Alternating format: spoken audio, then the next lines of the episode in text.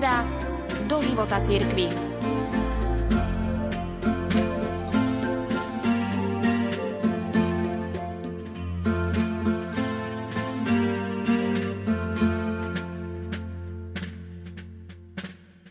Komunistická vláda v Pekingu robí všetko preto, aby vymazala z povrchu zeme komunitu katolických veriacich Číňanov, ktorí uznávajú Petrovho nástupcu v Ríme za hlavu katolíckej cirkvi. Výskum Akadémie spoločenských vied Univerzity v Šanghaji a v Pekingu však prekvapujúco ukázal, že až 60% vysokoškolských študentov sa zaujíma o kresťanstvo. Možno právom hovoriť o náboženskom prebúdzaní krajiny a o raste duchovných povolaní.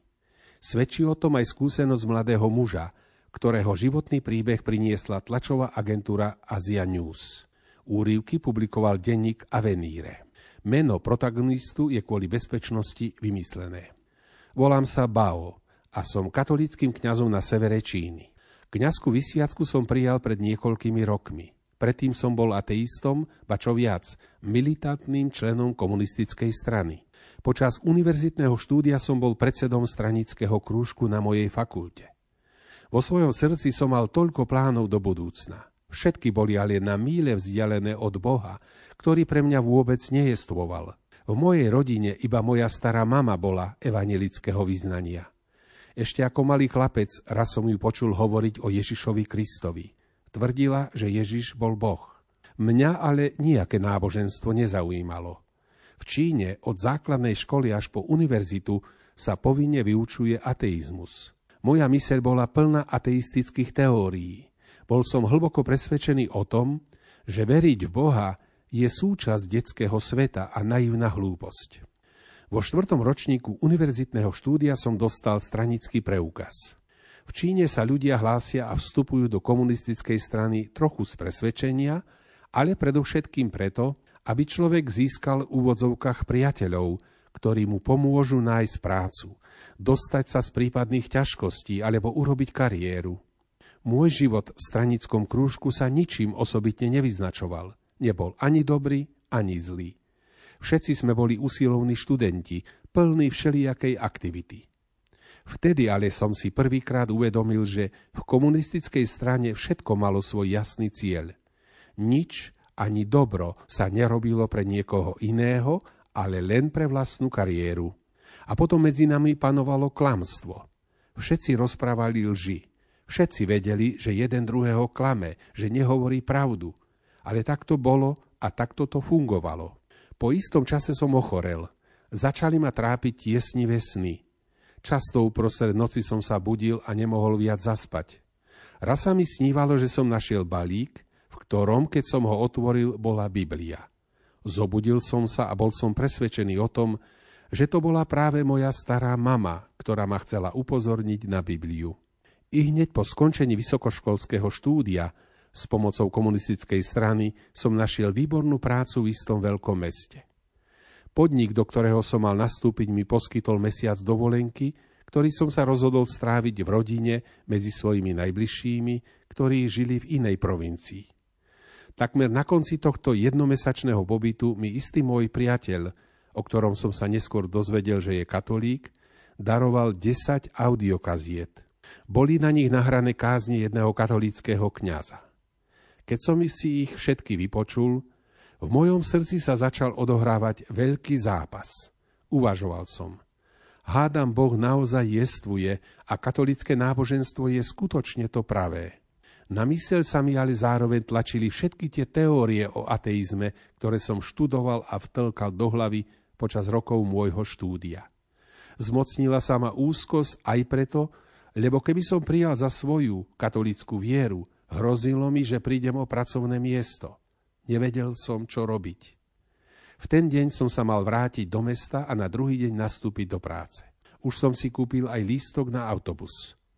Prvýkrát v mojom živote som sa v duchu obrátil na panu Máriu s prozbou. Panna Mária, povedal som jej, ak naozaj jestvuješ, a katolícka viera je prava a pravdivá, ak ty chceš, aby som sa stal katolíkom, daj mi neklamné znamenie. Nech sa počas mojej cesty autobusom stane niečo dôležité, hoci aj nehoda, ktorú by som prežil, a tak uverím. Keď na toto všetko myslím, uvedomujem si, ako veľmi som bol hlúpy, keď som týmto spôsobom pokúšal Boha. Vtedy to ale bola jediná modlitba, ktorá mi prišla na myseľ. Nasledujúci deň došlo k nehode. Autobus, ktorým som cestoval, pri vysokej rýchlosti dostal defekt zadného kolesa, zišiel z cesty a prevrátil sa. Nik našťastie nezahynul. Všetci sme vyviazli s poraneniami. Ja, hoci sa ma nehoda osobne dotýkala, som však odmietol uveriť. Zrazu som to pokladal za príliš malé znamienko zo strany Boha a Pany Márie. To však bol len začiatok môjho obrátenia. Začal som pracovať a našiel som si aj katolícky kostol, kde som sa vždy tajne zúčastňoval na Svetej Omši. Pomaly som začal chápať, čo je obsahom katolíckej viery a čo znamená veriť, až som sa nakoniec rozhodol požiadať o sviatosť krstu. Aby som ale mohol byť pokrstený, musel som prekonať ešte jednu veľkú prekážku. Vystúpiť z čínskej komunistickej strany. Komunista je neverec, ateista, kým ten, kto si hovorí, že je kresťan, verí v Boha. Nemožno byť komunistom a kresťanom zároveň. Kňaz, ktorý bol mojím katechétom, ma požiadal vystúpiť z komunistickej strany. Mne ale odvaha urobiť tento krok chýbala. Bál som sa, že keď odovzdám stranícky preukaz, pocítim nepríjemné následky. Prídem o prácu, budem prenasledovaný. Vedel som až príliš dobre, čo znamená zradiť stranu. Znamená stať sa cudzincom vo vlastnom dome. Nakoniec som sa však rozhodol napísať žiadosť o výstup z komunistickej strany. Dlho, veľmi dlho mi trvalo, až som si dodal odvahy a osobne som ju odovzdal na príslušný úrad. Dotyčnému predsedovi stranickej bunky to doslova vyrazilo dých. Prvý raz sa mu stalo, že niekto žiadal o výstup zo strany. Ale ja som konečne mohol prijať sviatosť krstu a s ním prežívať vnútorný pokoj.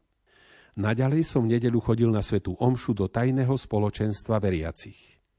Istého dňa mi jedna reholná sestra vraví. Prečo by si nemohol úplne nasledovať Ježiša Krista a stať sa kňazom? Hneď som jej odpovedal záporne. Nie. V mojej rodine sú všetci neveriaci a stať sa kňazom je veľmi ťažké. V tradícii Číňanov najstarší syn, a tým som bol ja, má povinnosť postarať sa o rodičov v ich starobe. Keby som vstúpil do seminára, mojimi prvými nepriateľmi by boli práve moji rodičia. O 6 mesiacov neskôr som počas modlitby v mojej izbe začul hlas, ktorý ma pozýval, aby som nasledoval Krista. V izbe nebol nik okrem mňa. Vo svojom srdci som pochopil, že to bol Ježiš, ktorý ma pozýval. Ale ja som sa zľakol. Uvedomoval som si, že stať sa kňazom podzemnej cirkvi by znamenalo opustiť všetko. Rodinu, prácu, žiť v neustálom ohrození, objať kríž, utrpenie a možno aj väzenie. Odpovedal som nie. Ale keď som vyslovil toto nie, opäť som prišiel o vnútorný pokoj a radosť. Nechcel som nasledovať Krista, pretože som mal dobrú prácu a pokojný život. Bol to práve vnútorný nepokoj, ktorý ma donútil predsa len nasledovať pána. Začal som sa modliť, aby som našiel novú prácu v novom mieste, ďaleko od zvedavých otázok mojich známych a tak mohol vstúpiť do seminára. Peniaze, ktoré som za dva roky práce ušetril, som daroval mojim rodičom. V tajnom kňazskom seminári som strávil 5 rokov.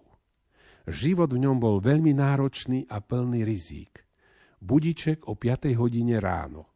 Po pol hodine meditácie, sveta omša, rané chvály, raňajky, upratovanie a štúdium. Spať sa išlo väčšinou o 10. večer. Žili sme vo vidieckom domčeku, ktorý nám poskytol istý veriaci.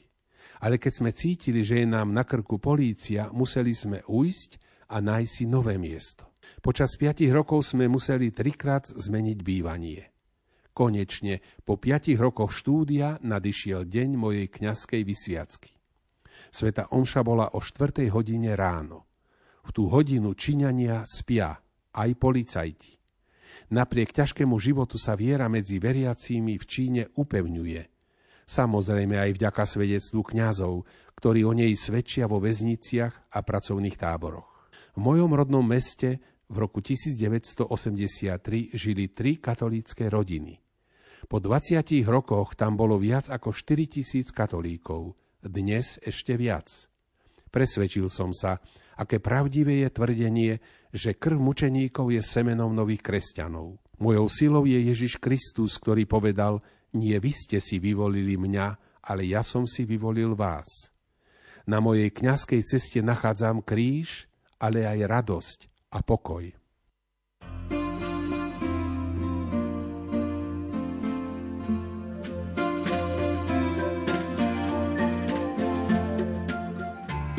Sonda do života cirkvi.